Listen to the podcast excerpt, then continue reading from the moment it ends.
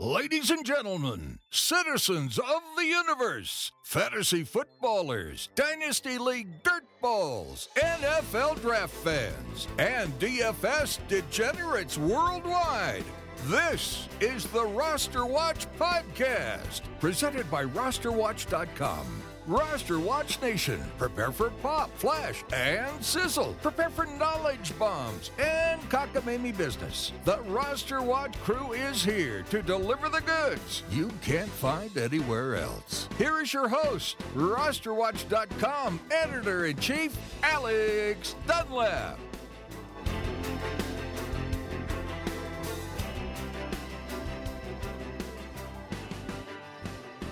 Ladies and gentlemen, Roster Watch Nation, welcome back to episode 13 of the Roster Watch podcast, brought to you by rosterwatch.com. My name is Alex Dunlap here with Byron Lambert.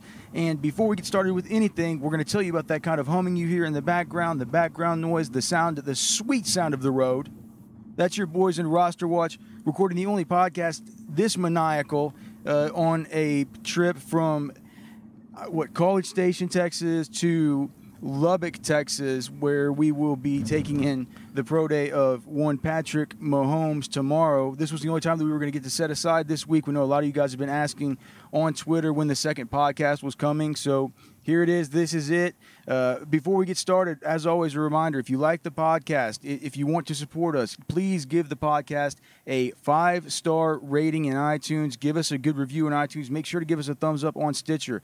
Our work here at Roster Watch can be found at rosterwatch.com with a pro membership. You can unlock all of our tools. We're going to have some surprise guests on during the radio show. And by surprise guests, I mean literal surprise guests who we're going to call out of Byron's phone and hopefully talk with over the Bluetooth here uh, inside the cabin of the phone. One of them will hopefully be Mike Band, who will have a new Pro Tool up at Roster Watch.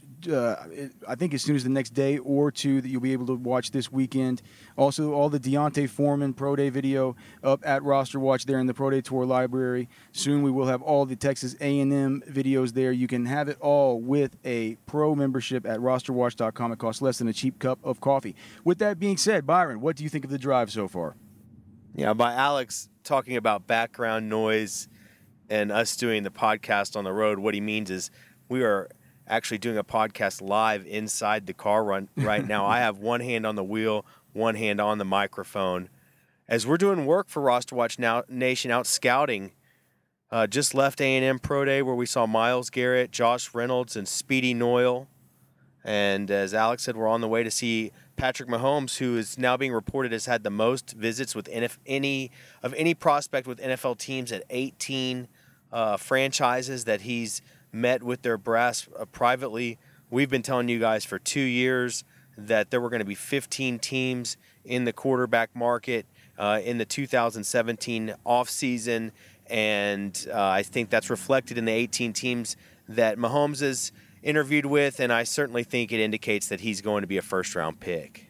Yeah, yeah. And well, I. Th- here's the thing. Well, like we, we were just talking about it here in the car between us but at what point do we begin to start thinking that maybe some of these teams that are quarterback needy they're going to have to take a eventually they're going to have to think about taking a quarterback in the first round and it's all going to come back around to that and when they do get taken in the first round everybody's going to say why did we not see that coming? How do we not see it coming that they took a quarterback in the first round? Because everybody does it every year you need to draft. You need to draft these guys. You you know if you're a team in need, you look around and you see the others that have taken chances, some that have panned out, some that haven't. But rest assured that you're not going to get your quarterback situation fixed if you don't try, and you're going to have to invest draft capital to get that done when it's the most important position on the football field. Uh, again, here it's it's Alex Dunlap here with Byron Lambert on the Roster Watch podcast, brought to you by RosterWatch.com. A little bit of a different form of podcast today than usual. Clearly, we're, we do not have our computers and our reference materials in front of us for all the fantasy stuff. For everybody who's asking about the MFL 10's cheat sheet, though, I'll tell you that that thing is basically. Uh, um, it's it's been on a slow bake in the oven. It is basically cooked and ready to come out for version one. We're to have to make a small adjustment for Martavis Bryant. Uh, as soon as that gets done, probably tonight, uh, on Thursday night or Friday, I think that's something that will be rolled out with all the other new Pro Tools over the weekend. Speaking of Martavis, uh, Byron, any thoughts on on that on that situation? I know that uh, you know, coming out of the combine, when we talked to Kevin Colbert about Martavis, he seemed a little bit lukewarm about the guy and made us be a little bit lukewarm about our previous recommendation on this podcast that Martavis Bryant in Dynasty was the absolute nuts pickup uh, through the through the beginning part of, uh, you know, I guess the Dynasty. Um, the dynasty beginning of the dynasty trade season. Where are we now on Martavis? Fully back on board? Fully still go out and you know go out and get the guy, or you know still a little bit cautious? Where are we on this? I think, as usual, we've come full circle, and ultimately, we were one step ahead, maybe three steps ahead of everybody else just a few months ago when we were imploring the nation, the roster watch nation, to go mine themselves some Martavis Bryant for cheap in their dynasty leagues. And we said, I don't care what Kevin Colbert tells us, that in our, the writing on the wall is that that offense is not the same with Martavis Bryant. So hopefully, our various stu- users read the tea leaves, stuck with the original device, or maybe just held still. I'd still go after him. I mean, how much, if you're a Martavis owner, maybe you're an unsuspecting Martavis owner and you all of a sudden now much asking for a lot more for him if somebody's trying to trade you for him. Um, I mean, the price has gone up a little bit. It certainly has.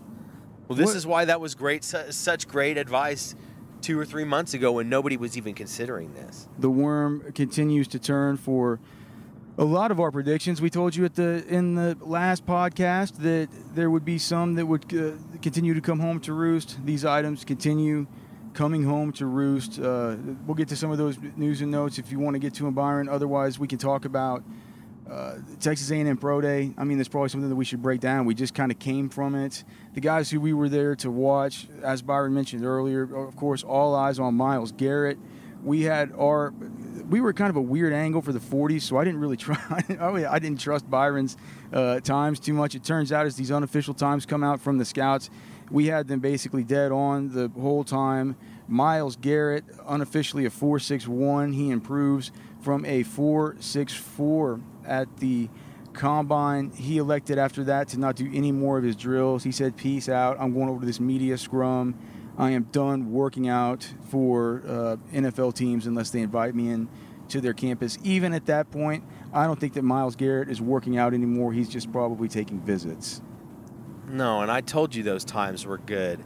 Speedy, no- Speedy Noil basically was- Speaking of times, a I, pair of- speaking of times that I didn't believe, should and, have. And, and, well, here's the thing. Well, we here's the thing. I just I, I I like to be right on the forty because I feel like your mind can play tricks on you with the angles, and so we were having to get at a spot due to where the A and M, just basically where the A and M athletic. Uh, the, I guess the sports information department where they have the media, you know, all the scouts want to be on the 42, and so there's the big, you know, you know just a, a big. you usually have an obstructive view. The way this works is that when they there's line no the way coach, at the A and M. There's no way at the A and M setup to where you can get up, up above them, see over them. So you had to you had to either get in front or behind them. When you get in front of them, it just seems like it sometimes leads to faster hand times.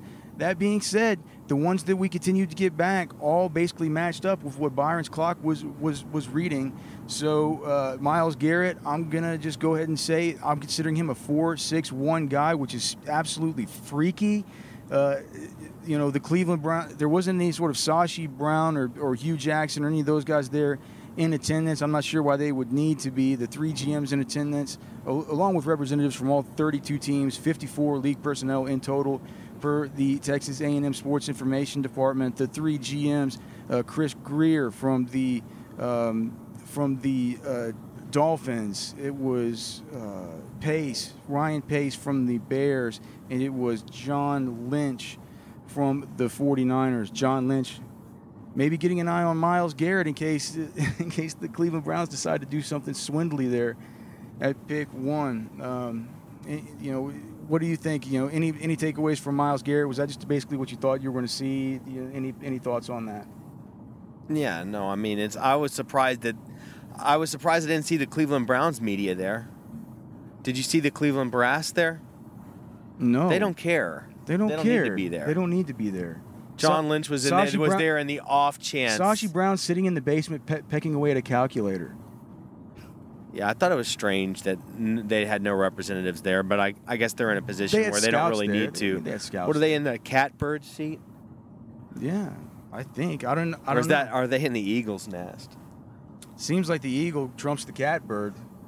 I don't even know what a catbird is. Hey, well, speaking of, for those listeners of Roster Watch Nation who maybe aren't from Texas or aren't going to go to the, do the work to go to their computer and Here look at the map. Here we go. Comanche County. Entering it right now. You guys can you guys can look at a map and see right where we are. Let's see how these roads turn into. Why don't you Are these smoother roads in Comanche explain County? to them what the drive from College Station to Lubbock, Texas entails? I mean, hell, I don't know how we were just at a stoplight in traffic in middle of the nowhere, middle of nowhere, Texas, in a downtown that looked like it was from the 1820s. yeah.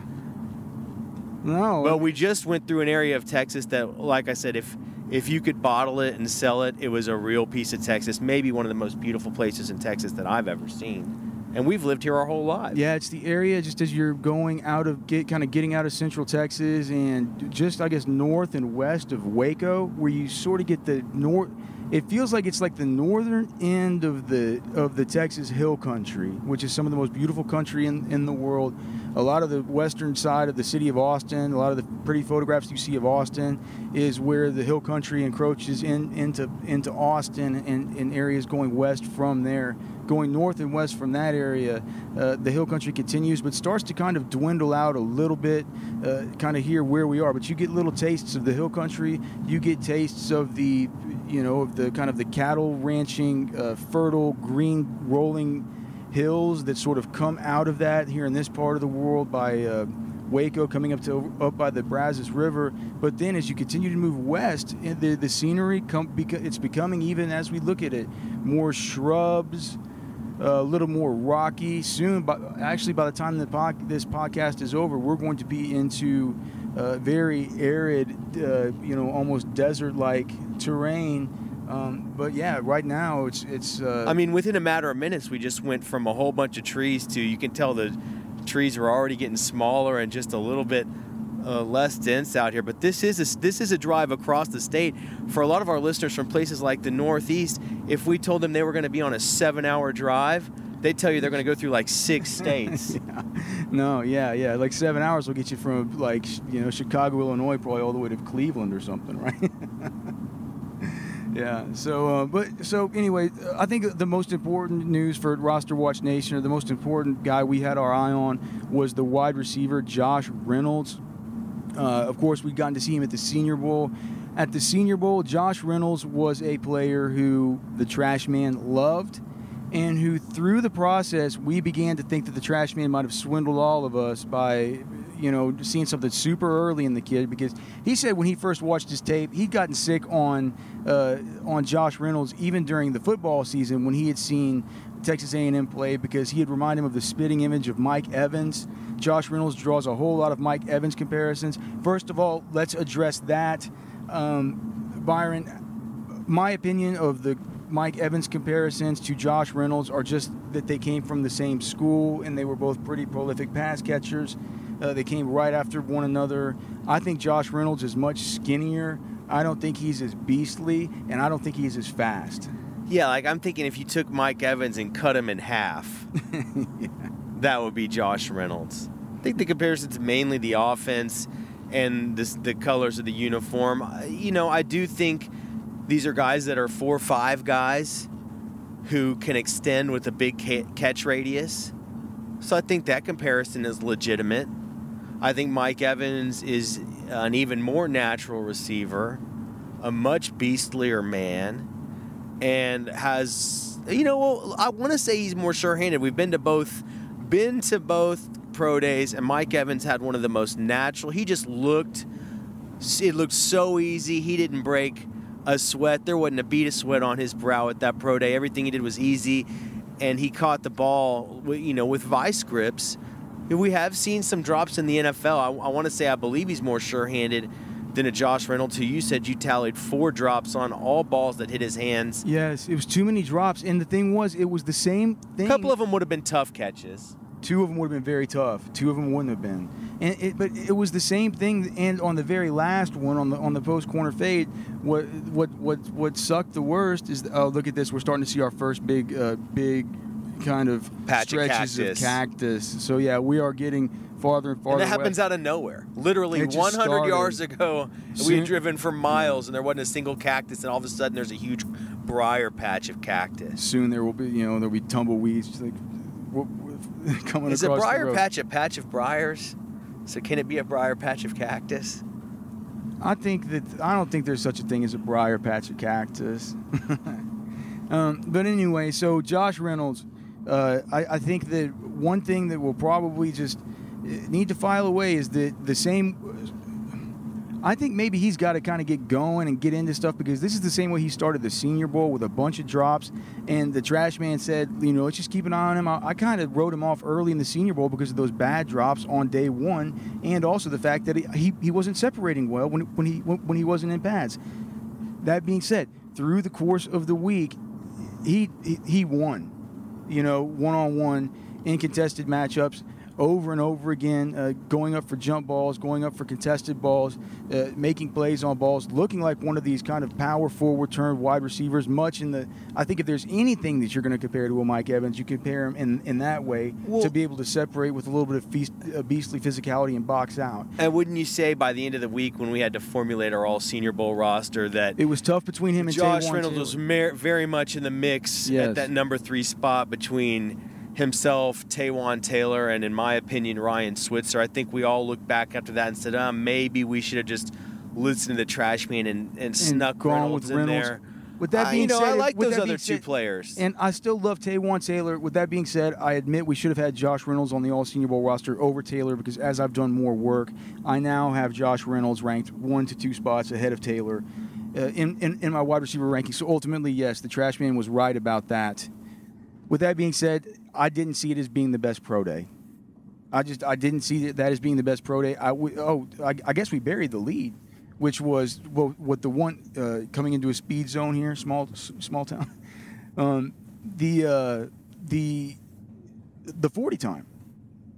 It was a four five what at the combine? Four five seven. Four five five at the combine, I believe. Maybe it was four five seven. So he improved that thing to four five or sub four I five. think it was four five five at the combine, and the questions with Reynolds have always centered around speed. So for The him speed's to come fine. in, he he, It's he fine. reeled off a pair of solid four fives today, and there's a chance sub four or five. four or five, it's- which it's- is big for him. Uh, we saw we saw on some clocks is you know we saw some we saw a four four seven we saw a four four nine on the first attempt so uh, I think four five is probably a, a good number to settle on for what he is and, and how we'll move forward with him evaluation wise a four five How clearly is there a pine tree out here? I don't know uh, clearly you know uh, that'll be that'll be just fine uh, as far as anybody else anybody else stick out to you yeah, Speedy Noil had a great day. You know, I have a good friend who's a big A&M alumnus and close observer of their football program. Before we went to the combine, he sent me a text and he said, "Hey, man, Speedy Noil's about to blow this place up. Keep an eye out for him." He didn't run the 40 at the combine, and I think everything else was good, but it didn't make headlines. So we were interested to see today, and Noil, I'll tell you, I thought he had, I thought he did himself a uh, a favor today. I mean, he ran a solid pair of four fours. Know, maybe sub four four. You know, low four fours. He caught the ball very very well. He looked fast. He didn't, you know, he was catching it away from his body with his hands. He wasn't having drops. Um, seemed to understand, you know, all the concepts very very well. Um, so I was impressed with Speedy Noyle today. and he blazed his 40 yeah, he blazed his 40s. Four That's what you wanted zero, to see out of possibly that sub four four zero. I mean, he was fast. I mean, I fast, started fast. instantly thinking of the trash man. That if the trash man was there today, and hell, he might think this anyways, or just if we tell him, he might just take it to heart, to his rotten black heart. That I was thinking if I was the trash man after seeing this today, that if you told me in a year or two there's some game where Speedy Noil is forced into some kind of bunch of action, you know, I, I can already hear the trash man in my head saying, "Oh yeah, I would definitely get him in." Like he'd be sending us him as in his suggestions of DFS players and garbage grab players of the week, saying he certainly expects a, a big play out of him in this game. And we look at him and say, "Trash man, you're garbage."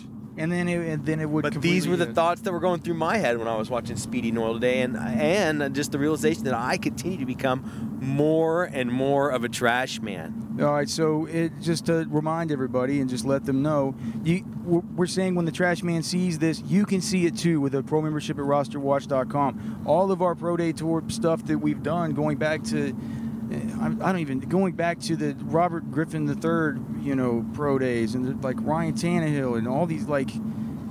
Uh, Devonta Freeman, Odell Beckham, Teddy Bridgewater, you know, the viral Teddy Bridgewater content, like all of it you can find at rosterwatch.com with a pro membership in the raw video library. Every single rep that every single one of these guys did, we have usually a couple angles from. You can just go through the, the you know the raw content and watch it like it's your own personal library. You have complete access to it with a pro membership at rosterwatch.com. Uh, anything else on the Texas A&M Pro Day? Uh, any thoughts about the town of College Station? Its uh, fast casual dining options and or beer drinking establishments. Yeah, I mean it's very very. Ricky Seals Jones first. Are you a little intrigued by him? Ricky Seals Jones is the end. tight end, H back kind of player that played a little not the bit the most natural catcher of the football, but if he's going to be at tight end, he moves well and catches well for a tight end. He's got I some thought real it was big hands weird on that him. Trevor Knight, the you know, quarterback. yeah, he wasn't really instructing the other players, the other receivers, eh, very much. But he every seemed like every time it was Seals Jones' turn, he'd always say.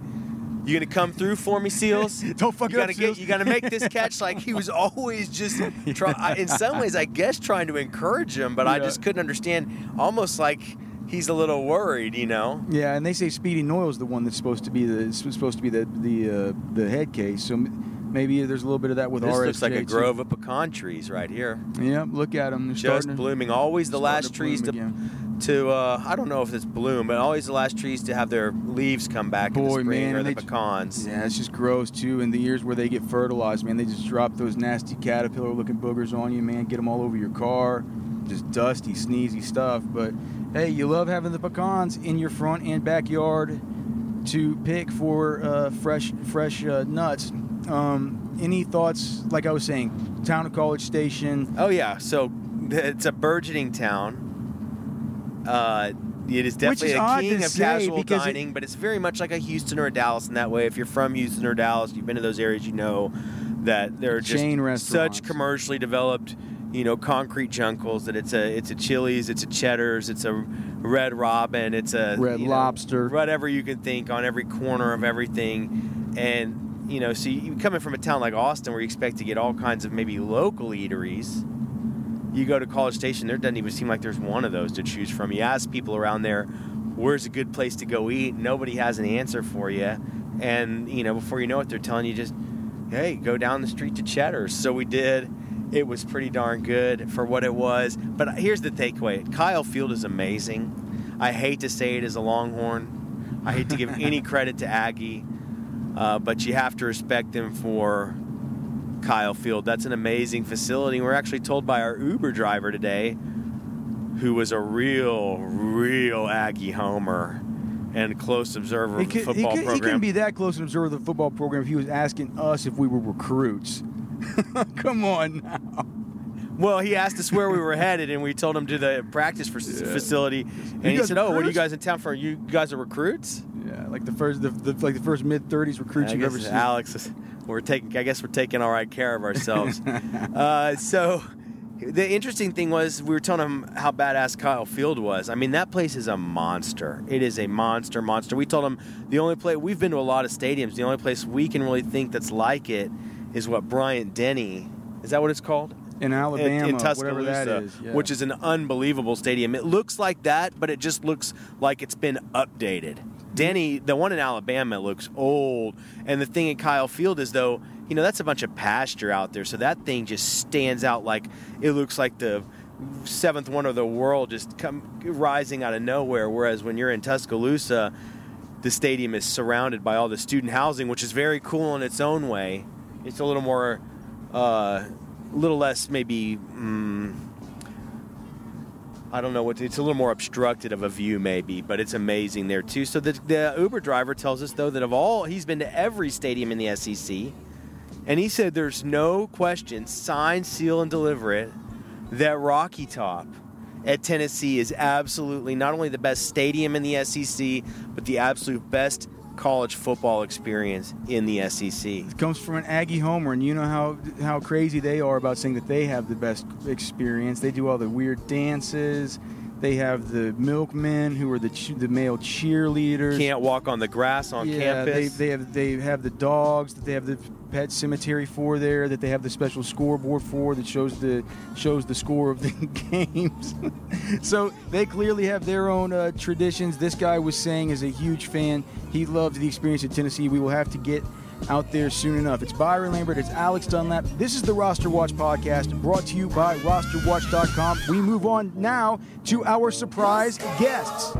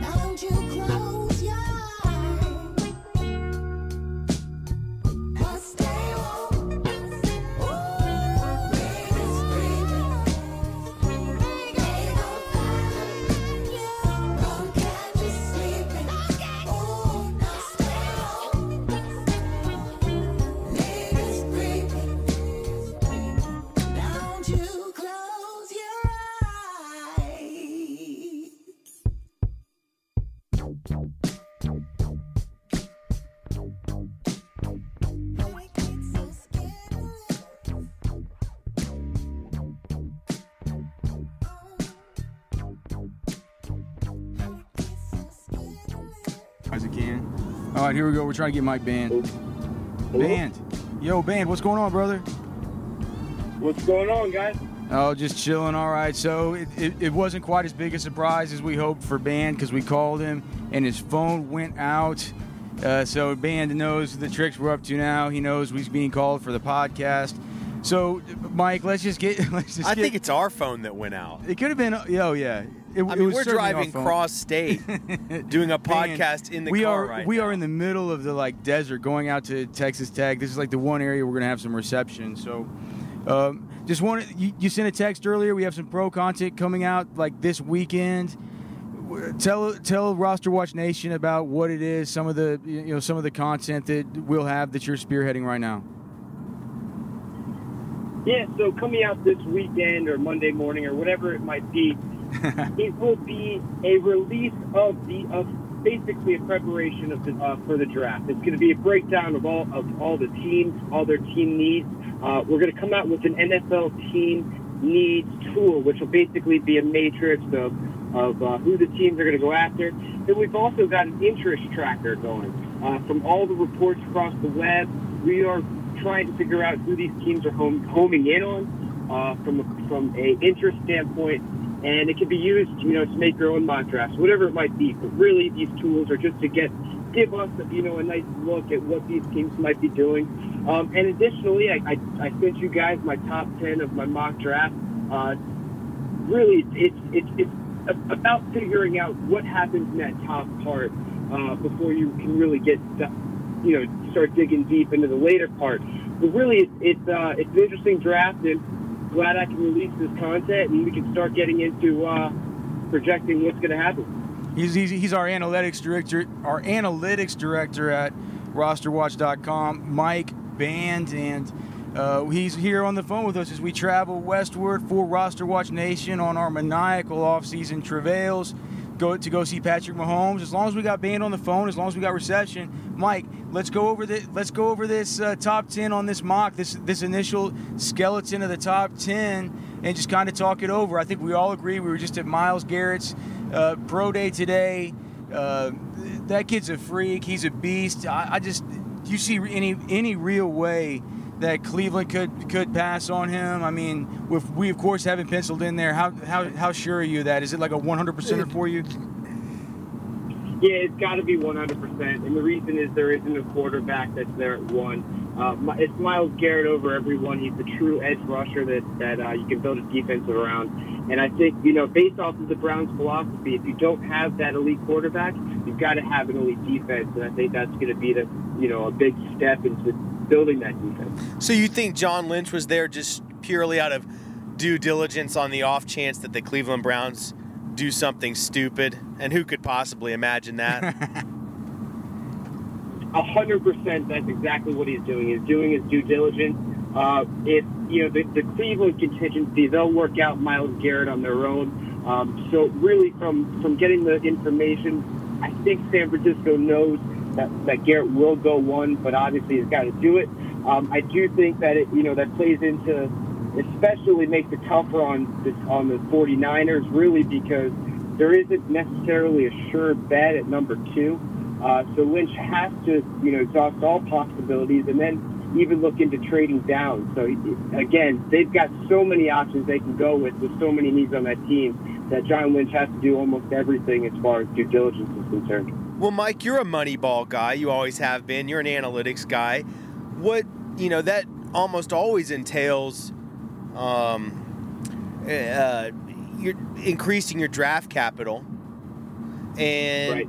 I find it curious that Hue Jackson has now come out. You know, and the reason we bring this up is that the Cleveland Browns' new front office is very analytics heavy. Uh, they're considered kind of money ballers of the NFL now.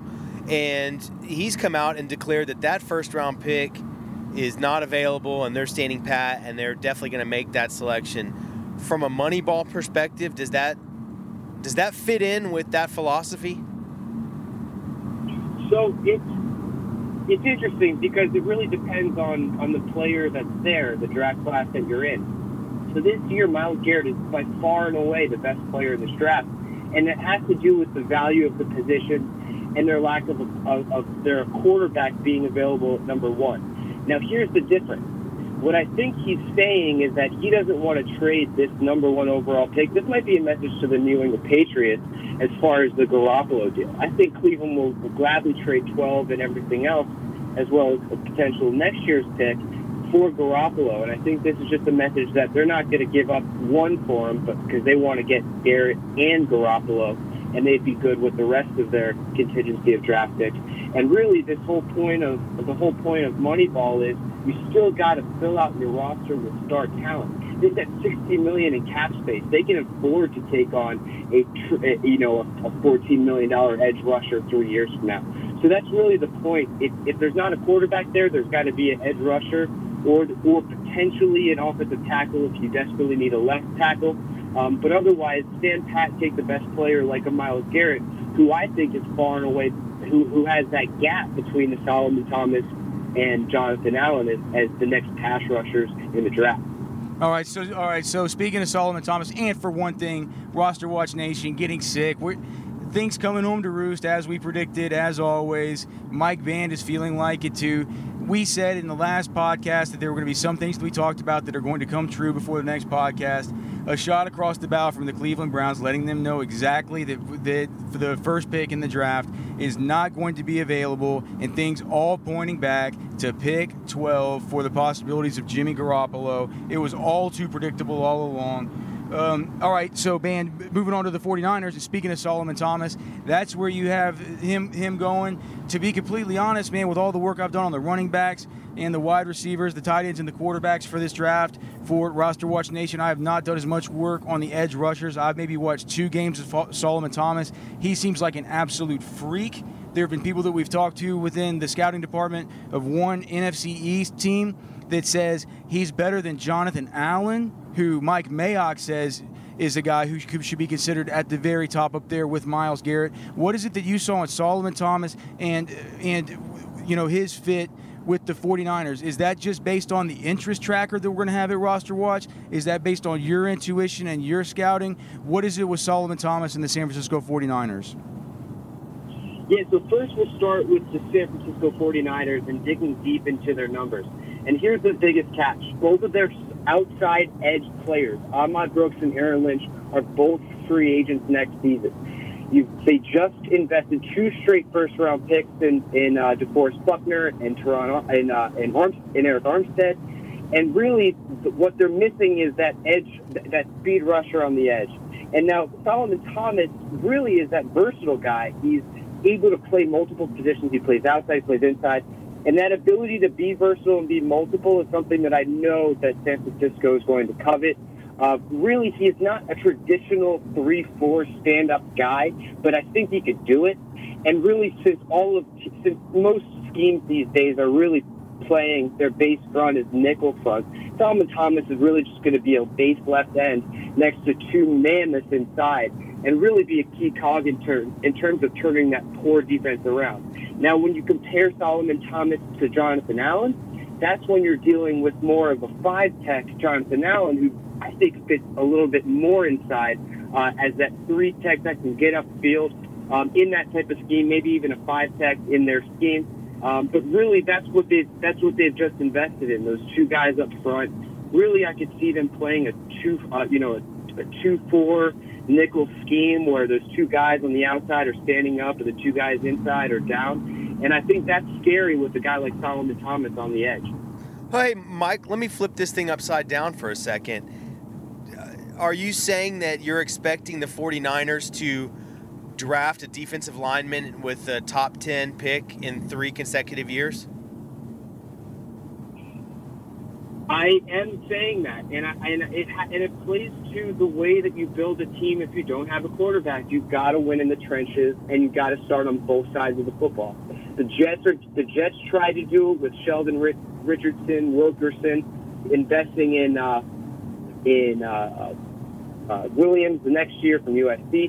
Really, it's, it's all about investing in the pass rush, and John Lynch knows that. I don't. I, two is way too high for a safety uh, unless they fall in love with with uh, uh, with Lattimore from Ohio State, I think you've got to go pass rusher if you're not going to take a quarterback.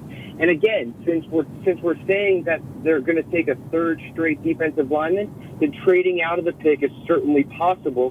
But there's no one up there that's going to generate the, the value that you normally see with trading out of the top two picks. Well, and if you look at what's happened with the Jets, I think you can already predict that potentially happening for the 49ers over the next uh, course of the next year or two, especially with a transition on defense. What is it that the Jets have found out? You can't afford to pay all three defensive linemen. And especially when you're changing schemes, eventually one of those guys becomes expendable and you're looking to trade them like the Jets have been trying to do with Sheldon Richardson Do you think John, all of this do, time. Do, and I think, think John four- Lynch, a first-year GM, is going to be thinking about this with that kind of nuance? Is- is- I hope that he is. I think guess what's so. eventually going to happen is he, either Buckner or who was the one the year before that? Was it Armstead? Armstead. one of those guys is eventually going to be available via trade if they pull the trigger on this. But I think Mike's right. I can see. I I think this makes total sense for the 49ers as long as they have an understanding of that.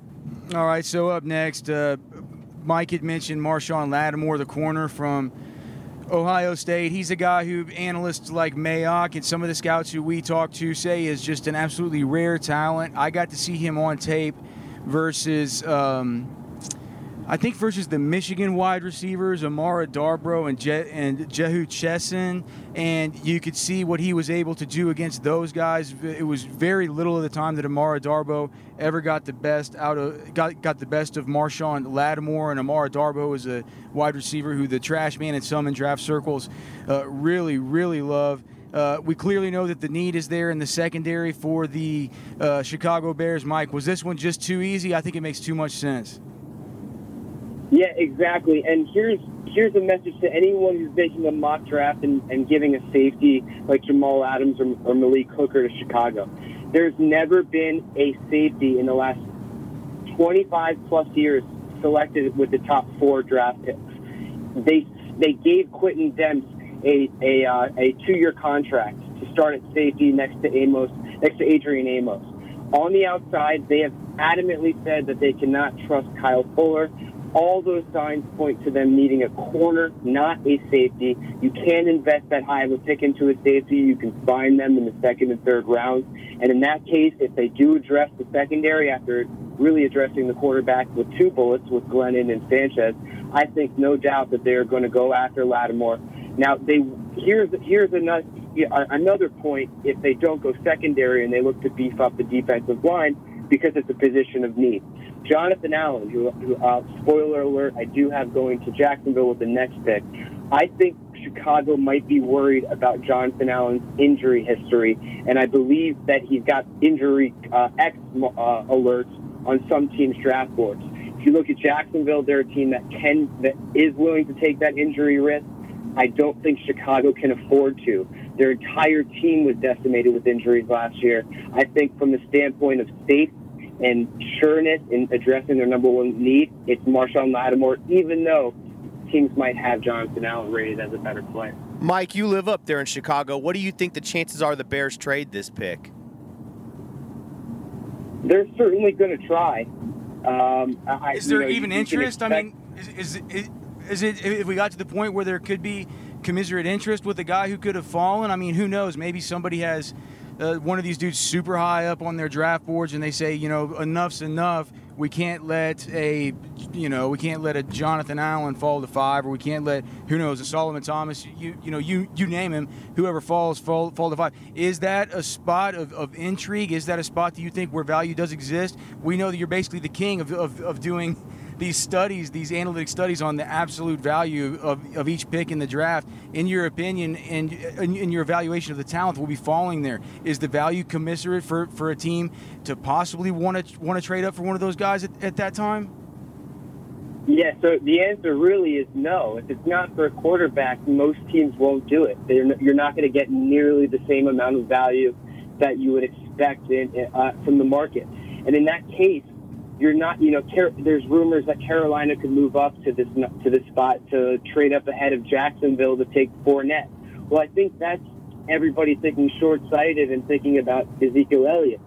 Uh, really, I don't see a team trading up to two or three to have to get Fournette when one, you're already in, uh, investing in a top contract, a top running back contract, and two, you're investing in a lot more assets compared to what the market value and the perceived value of the picks that's going to happen. So realistically, if, if you're not trading up for a quarterback, I don't think you make a trade up into the top four picks because it doesn't make cap sense. Okay, so basically, so it, in in Mike's explanation of the pick three, he got into pick four with with Jacksonville, which takes us to pick five for the Tennessee Titans. Uh, we have for now, Mike, in this initial mock top 10 where we're just trying to put the basis together of a good top 10 because we know you can't have a good first round mock without a good uh, top 10 first to, to set your foundation.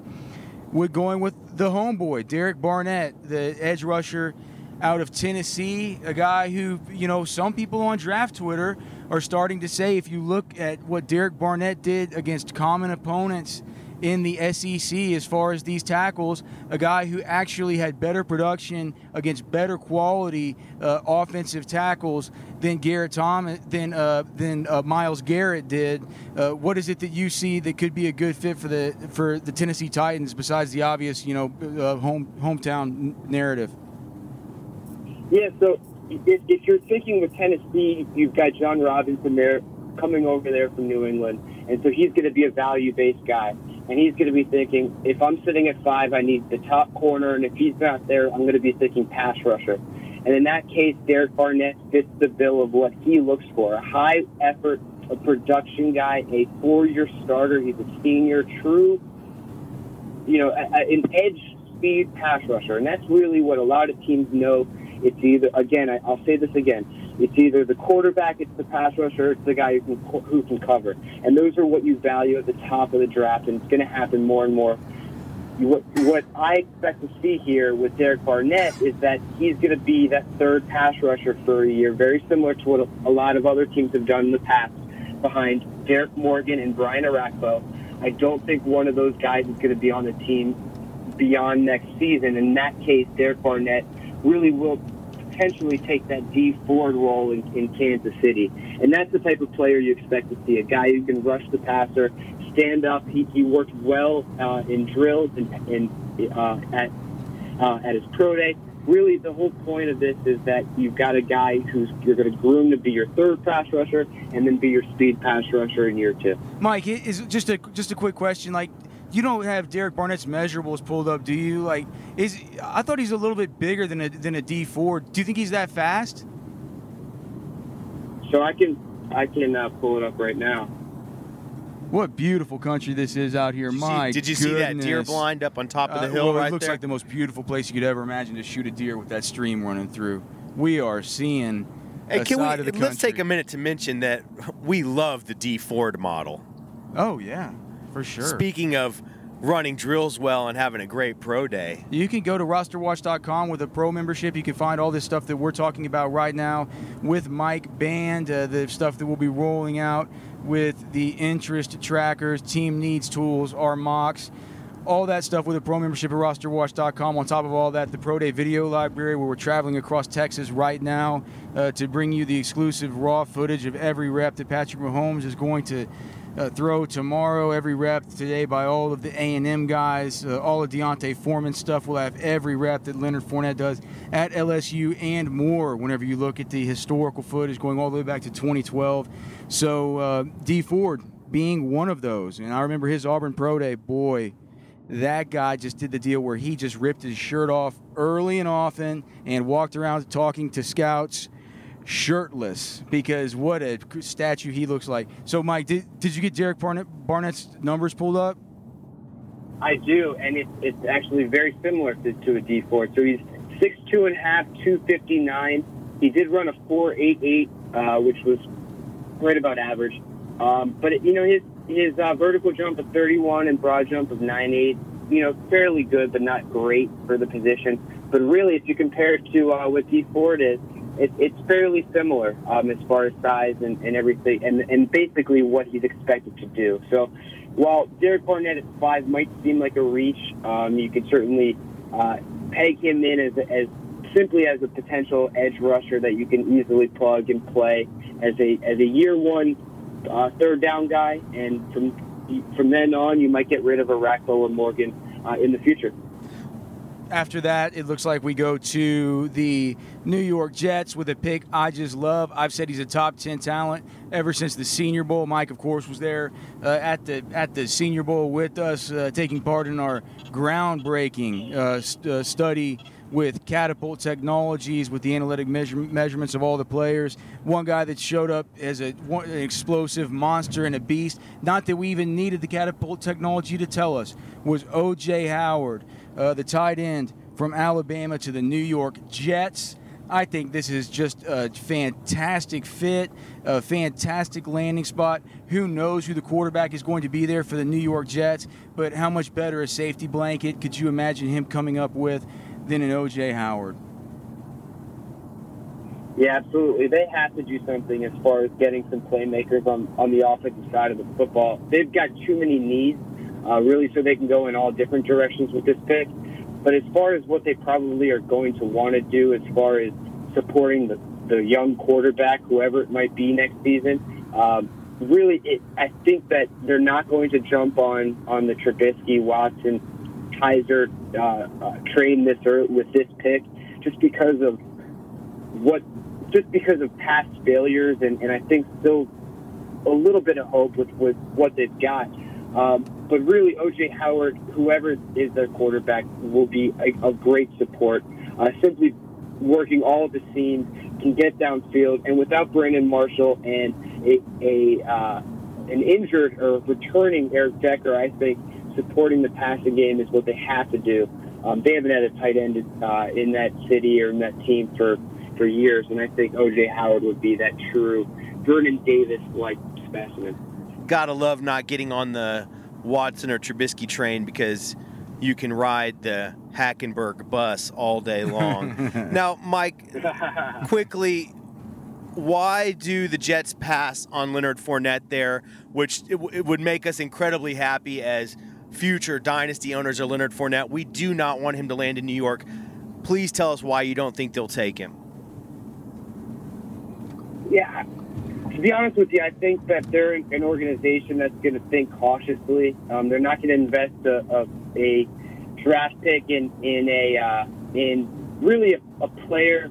You know, it, it, it's hard. It's hard to defend that they won't go after him, but I think based off of them being okay with a Bilal Powell and Matt Forte on on very you know minor contracts that it's not a, a position that they're going to covet as much as they want to support the quarterback.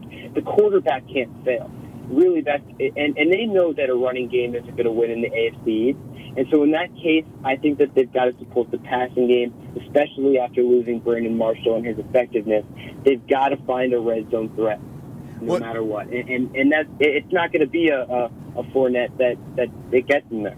That's Mike's very nice way of saying what Alex and I have always told you, and that's that Woody Johnson loves a pencil necked, stiff front office. He does. He likes he likes those guys to be the John Idzik accountant type or these Maccagnan types. We know how they are. They are pencil pushing nerds. Okay, so um, I love it. OJ Howard, to, OJ Howard to the New York Jets. After this, not really one of the sweetest sons of Roster Watch Nation because those are generally receivers or running backs, but certainly one of the closest friends of Roster Watch. Coach Clay Mack of Quick Twitch, his all-time sweetest son. He has been training this kid since he was in probably eighth grade. Jamal Adams, the safety out of LSU, to the Los Angeles Chargers, and all of a sudden you look at that, you, boy, you look at that uh, defensive backfield, and you have you have you have some stud young players there in the AFC. Well, West. and this is interesting because remember they were uh, supposedly heavily in consideration for Jalen Ramsey last year when they elected for Bosa, which looks like gold. Yeah, right. So, Mike, what is it that you, uh, what is it that we're seeing? What is it that we're seeing here? Is it is it having to do with team interest, team fit? Is it having to do with the fact that Jamal Adams just can't fall any farther at this point? Yeah, so um, there is no reported interest on this unless uh, unless you guys can can say that a, uh, a Chargers guy was at their pro day. Um, but they did show interest in Malik Hooker, so we know that they're interested in, in the position. And I think that interest in Hooker has a lot to do with Hooker's injury. Um, he does have a he does require surgery this summer, and so in that case, I think Jamal Adams, the clear cut number one safety, going that's going to go off the board. I'm just not with the mock drafts that have any of these safeties in the top three or four picks. And in that case, Jamal Adams kind of fits right into a team that doesn't have any glaring immediate need. But at safety, they definitely miss the lack of Eric Weddle on their back of their defensive, uh, from the back of their defense. And I think That's with point. Addae and Dwight, La- with Jahleel Addae and Dwight Lowery, those were their two starting safeties last year. And I think you, they've got they've got some corners on the outside. Their pass rush is is built up. I think from the standpoint of getting a signal caller from the back end in the mold of Weddle, I think would be an ideal pick. No, it, I, I think it makes all the sense in the world. That's almost one of the ones I feel most almost most comfortable with so far. It seems everything about that lines up perfect. Well, and this is our opportunity to uh, conf- to let you know that we will be able to confirm if there are Charger scouts in attendance to Jamal Adams Pro Day when we are in attendance in Baton Rouge just one week from now. That that'll be next week. Maybe we'll do another one of these uh, another one of these car podcasts uh, coming back home from from Baton Rouge if we do in, indeed elect to drive. I'm not even sure how how travel schedule for that yet. Um, but all right, so after that, Mike to the Carolina Panthers and drum roll please. Finally off the board, Leonard Fournette, Cam Newton, get him in the backfield together make linebackers shake in their boots. I love it, Mike. I mean, I, I don't you don't you don't need to explain this fit to me, but tell me what you think about it. Yeah, so I'm gonna I'm gonna temper your uh, excitement for one second, and I'm a little concerned that this that this won't happen, and this is for the, this reason. Carolina's propensity to play shotgun. Shotgun. I knew you were going to talk about it, Yeah, and and I this is the one thing that I worry about too, Mike. So we should at least get it out there as a possible area Well, of hold concern. on. What And makes I- us think I that Fournette wonder- can't play shotgun? Because he Well- told me at the combine that they practiced all schemes, including shotgun, at LSU, and it was something he was very comfortable doing, even though it's not was- a scheme that they employed that often on the field. he was I, I don't I don't have any empirical data to back it up. I just know by, by my eyeballs he did not look anywhere near as effective in shotgun in any settings that I've watched outside of his 2015 spring game where it seemed like they were trying to add in some shotgun in that, but that was ones versus twos. I saw him in shotgun uh, in other games and, and all of them basically except also I think 2015 the Texas Bowl versus Texas Tech. uh, some some big runs out of shotgun on that. I do I, I do worry about it a little bit though. You got to think though that's something that Gettleman's going to look into if he's going to be taking this draft pick. You know, but um, Mike, so please go on. We didn't mean to interrupt there, but certainly an idea and a notion that we have put a lot of thought into as well.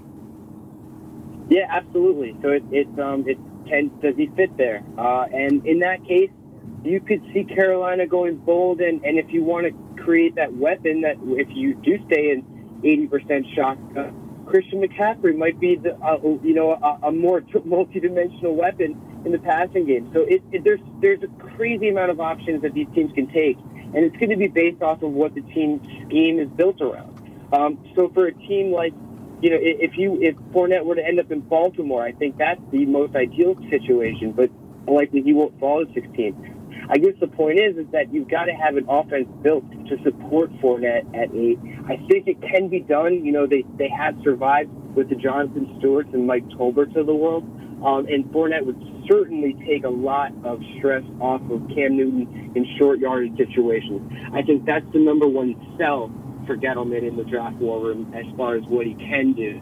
Uh, because from the standpoint of protecting Cam, that's certainly going to be a top priority for this team in, in, in the way that they build their roster for as long as he's a quarterback. Well, we all know that Dave Gettleman is the ultimate show me what he can do guy. I will say it's a good question, though. This is a Cam Newton offense, and you wonder if that's something they would even be considering, be even willing to change for a running back. We get to number uh, we get to number nine. It's the Cincinnati Bengals. In my opinion, the first sort of surprise, the first big time curveball that Mike Band has thrown. Maybe it's not. Uh, maybe this is how things are sort of shaping up. But the second roster watch 2017 All Senior Bowl member to go in the top 10 of the 2017 uh, mock draft one here from Mike Band, Hassan Reddick the edge rusher, defensive end, outside linebacker from Temple going to the Cincinnati Bengals. This was something that I had pegged to be Reuben Foster all day long. Uh, Reuben Foster and the you know Vontaze Burfict. I mean, who let the dogs out? I could see that. Be you know, it's uh, two kind of similar kind of guys. Mike, what is it that you see in Hassan Red, uh, Hassan Reddick? I mean, clearly we've we see the talent in him. We all love what we saw out of Hassan Reddick uh, at the Senior Bowl. Goes on to have the monster combine. How do you see him fitting in there with the Cincinnati Bengals? Yeah, so excuse me.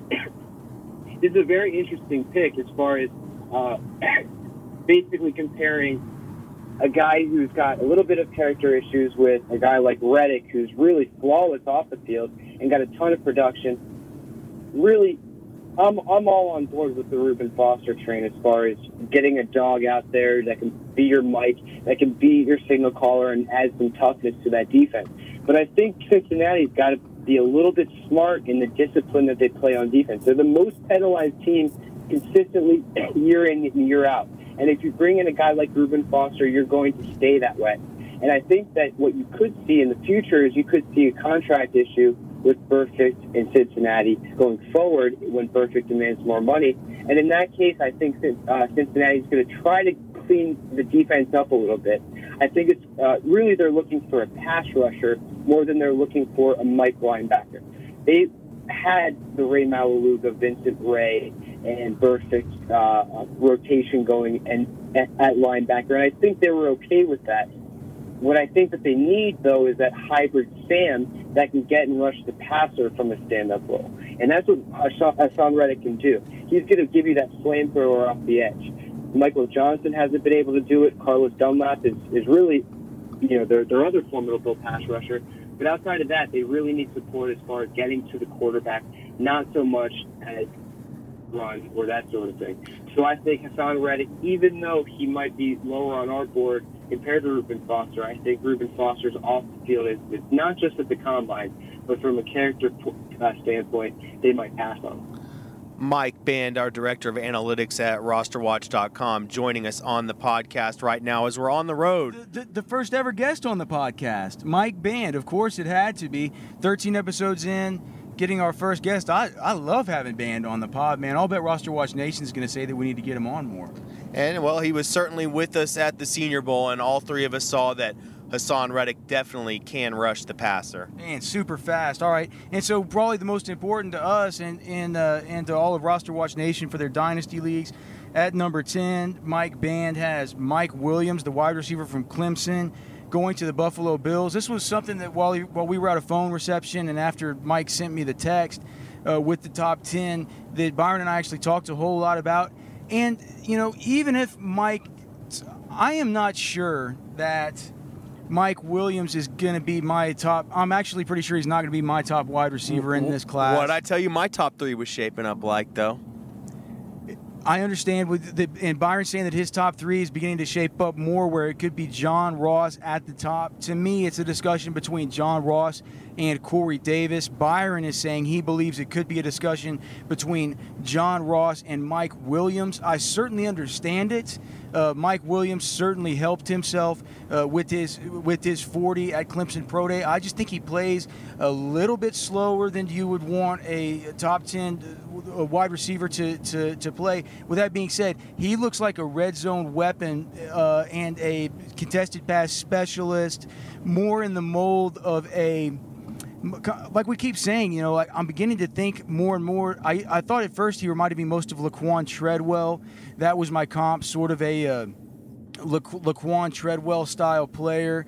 I'm beginning to think more and more. There's a little bit more Michael Thomas to him uh, uh, from from Ohio State. Now, of course, with the New Orleans Saints, uh, you know, his body type is a little bit like that. I think that if you're looking for a complement to Sammy Watkins, you know, you have Robert Woods, who's now gone. They really don't have anything else there. I think of all the top wideouts, maybe Mike Williams is the best because what? Or Mike, uh, yeah, Mike Williams is the best because what are you going to do with a John John Ross? You can't just line them both up, Sammy on one side, Ross on the other side, and have them both go vertical, right? It's like Sammy Watkins sort of is is that guy. Mike, what, what is? How did you come to this decision? How do you see Mike Williams, uh, you know, in comparison to the other wide receivers at the, at the top of this class, and how and what is it that you see as far as his skill set that makes him a good fit in Buffalo? Yeah, sure. Uh, so based off of who's their coach, so based off of what they expect to do as far as their offensive scheme, um, what we can expect is that Sammy Watkins is going to still be that Z receiver. And again, they're a little bit worried about his injury durability. And in that case, if he's off the field, a guy like John Ross is still that you know that Z receiver. So I think that they've got to look for a true X, a guy that can take pressure off of Watkins, especially in the red zone. Uh, and and that's what Mike Williams can do. He can go out and get a pa- uh, he can find and locate, especially uh, and high point, really win those 50-50 balls.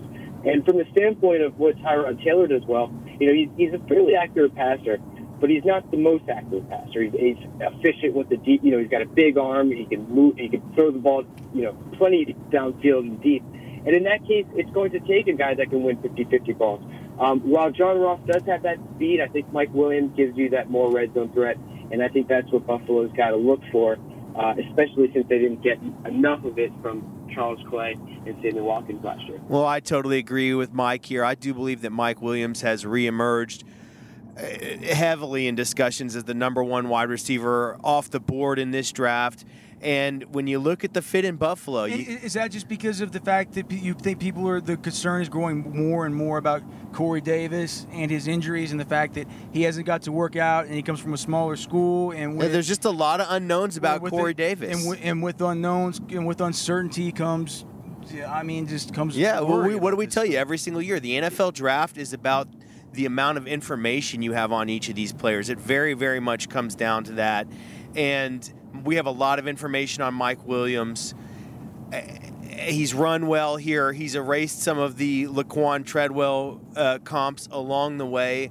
And just to Mike's point, as far as the fit in Buffalo, look, when you got a Sammy Watkins, like you said, that's already your John Ross. That's already your Corey Davis. They need, and he's always injured. They need a reliable wide receiver in Buffalo, and Mike Williams has has has been the absolute symbol of reliability. Well, he he, str- he struggled a small bit with drops through, I believe, the end of not this last season, but the end of the season before. But yes, has cleaned that up tremendously. I think that he looks like a very defen- dependable target.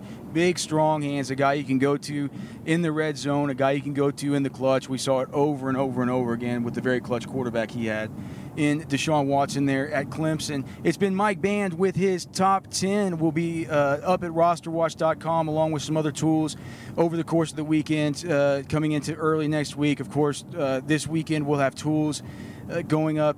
I guess not tools, but you know, videos going up in the video library, new posts going up there in your download section for our pro members. Uh, if you're not a pro member at rosterwatch.com, it costs less than a cheap cup of coffee. Unlock all of this content. Support us in all of our maniacal efforts.